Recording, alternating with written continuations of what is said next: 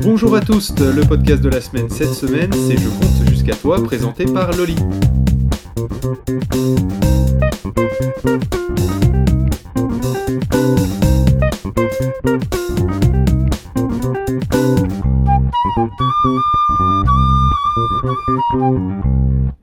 Bonjour Loli. Bonjour. Alors, est-ce qu'en deux mots, tu pourrais nous présenter ton podcast? Alors, euh, c'est un podcast d'histoire et de contes. Euh, la plupart que j'ai écrites euh, moi-même. J'ai aussi été pioché jusqu'à présent, je crois, dans deux ou trois contes enfin, existants. Et que j'écris et que je fais pour qu'ils soient écoutables et par les enfants et par leurs parents. Donc, je glisse plein de petites anecdotes et tout à destination des adultes dedans qui passent au-dessus des enfants. Mhm, Il- les, il est fameux, euh, les fameuses blagues de seconde lecture? C'est ça, voilà, ou alors euh, des, des petites paroles de chansons glissées, un peu du genre Ah oui, c'est une terre brûlée au vent. Voilà. Ah, tu sais que les adultes, ils vont démarrer. Forcément. Le connemara. Voilà.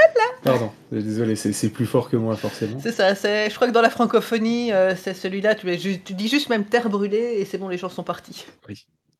Est-ce que tu pourrais donner quelques exemples d'histoires pour donner l'eau à la bouche aux, aux personnes qui, euh, qui nous écoutent aujourd'hui?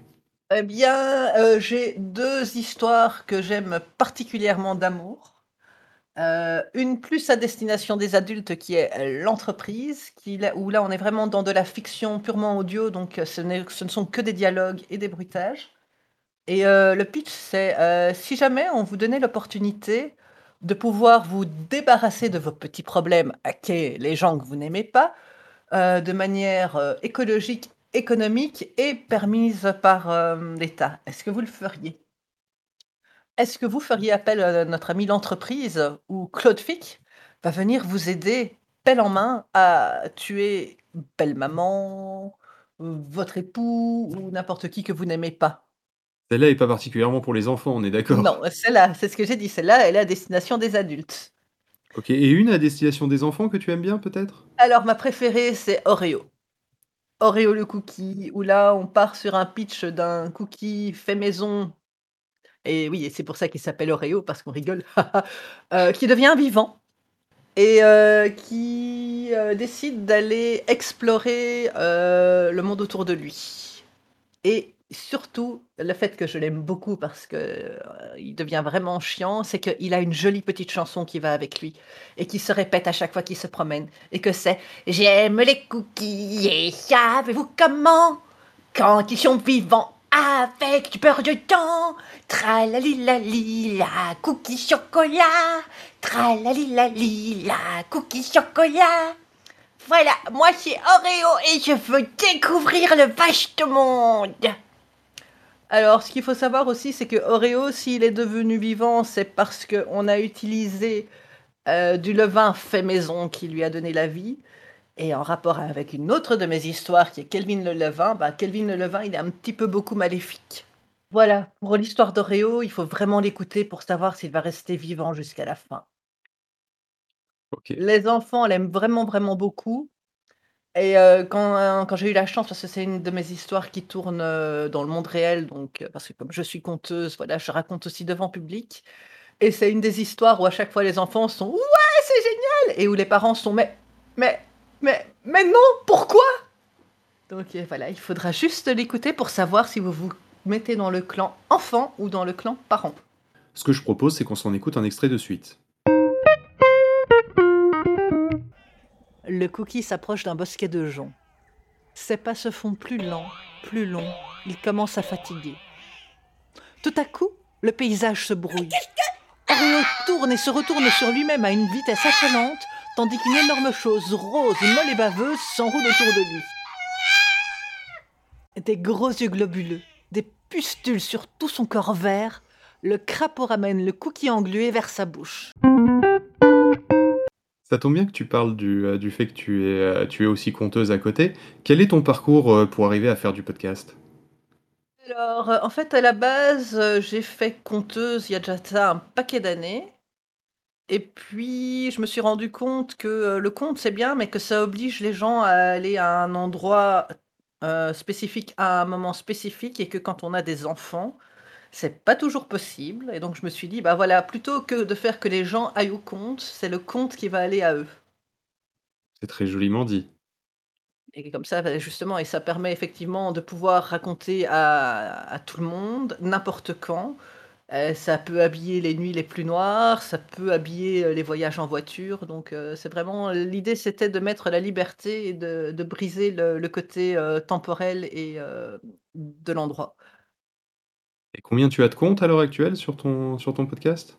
Alors on a dépassé la centaine, mais il y en a plein qui comptent pas parce que c'est les calendriers de l'avent qui sont en fait des petites histoires de Nasreddin, donc je dirais qu'on est à facilement une cinquantaine, une soixantaine d'histoires, plus quelques-unes qui sont des histoires d'autres, à qui j'ai prêté ma voix pour les les enregistrer. Ça fait un sacré, heu, une sacrée bibliothèque. Voilà et encore parce que comme je dis, heu, j'ai aussi une sacrée bibliothèque de vrais livres dans lesquels j'ai puisé mon inspiration. Mais heu, à chaque fois, j'ai dit: «J'ai tellement d'idées que finalement je ne les je ne les fais pas». Je trouve je trouve que c'est pour moi, c'est plus chouette d'inventer ou alors éventuellement de de paraphraser certains certains contes? Parler d'un catalogue immense, vu qu'on parle de catalogue, est-ce que tu connais PodCloud? Oui, hein!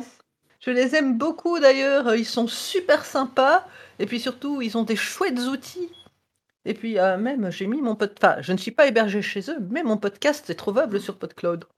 Et donc du coup, est-ce que tu as rempli les petites icônes? Heu, non, en fait, heu, je je je ne l'ai pas fait.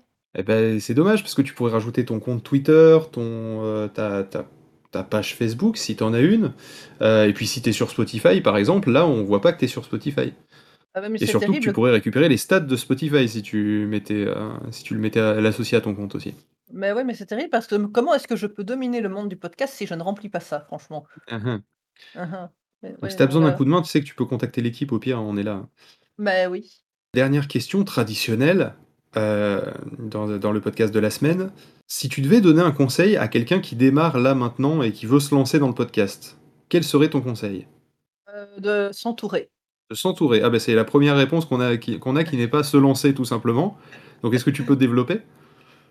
Heu, ben, s'il veut lancer son podcast, c'est qu'il a l'idée, donc de pas le faire tout seul dans son coin en se cassant la tête, en se demandant, heu: «Comment faire? Qu'est-ce que je dois faire? Dans quel sens?» et bah et de demander vraiment je veux dire, on est beaucoup de podcasteurs à vouloir, heu, aider, à expliquer, à prendre par la main et à faire: «Ouais, viens, tu vas le faire, on va y arriver». Et il passerait par, heu, quel réseau de contact pour pouvoir, s'entourer justement?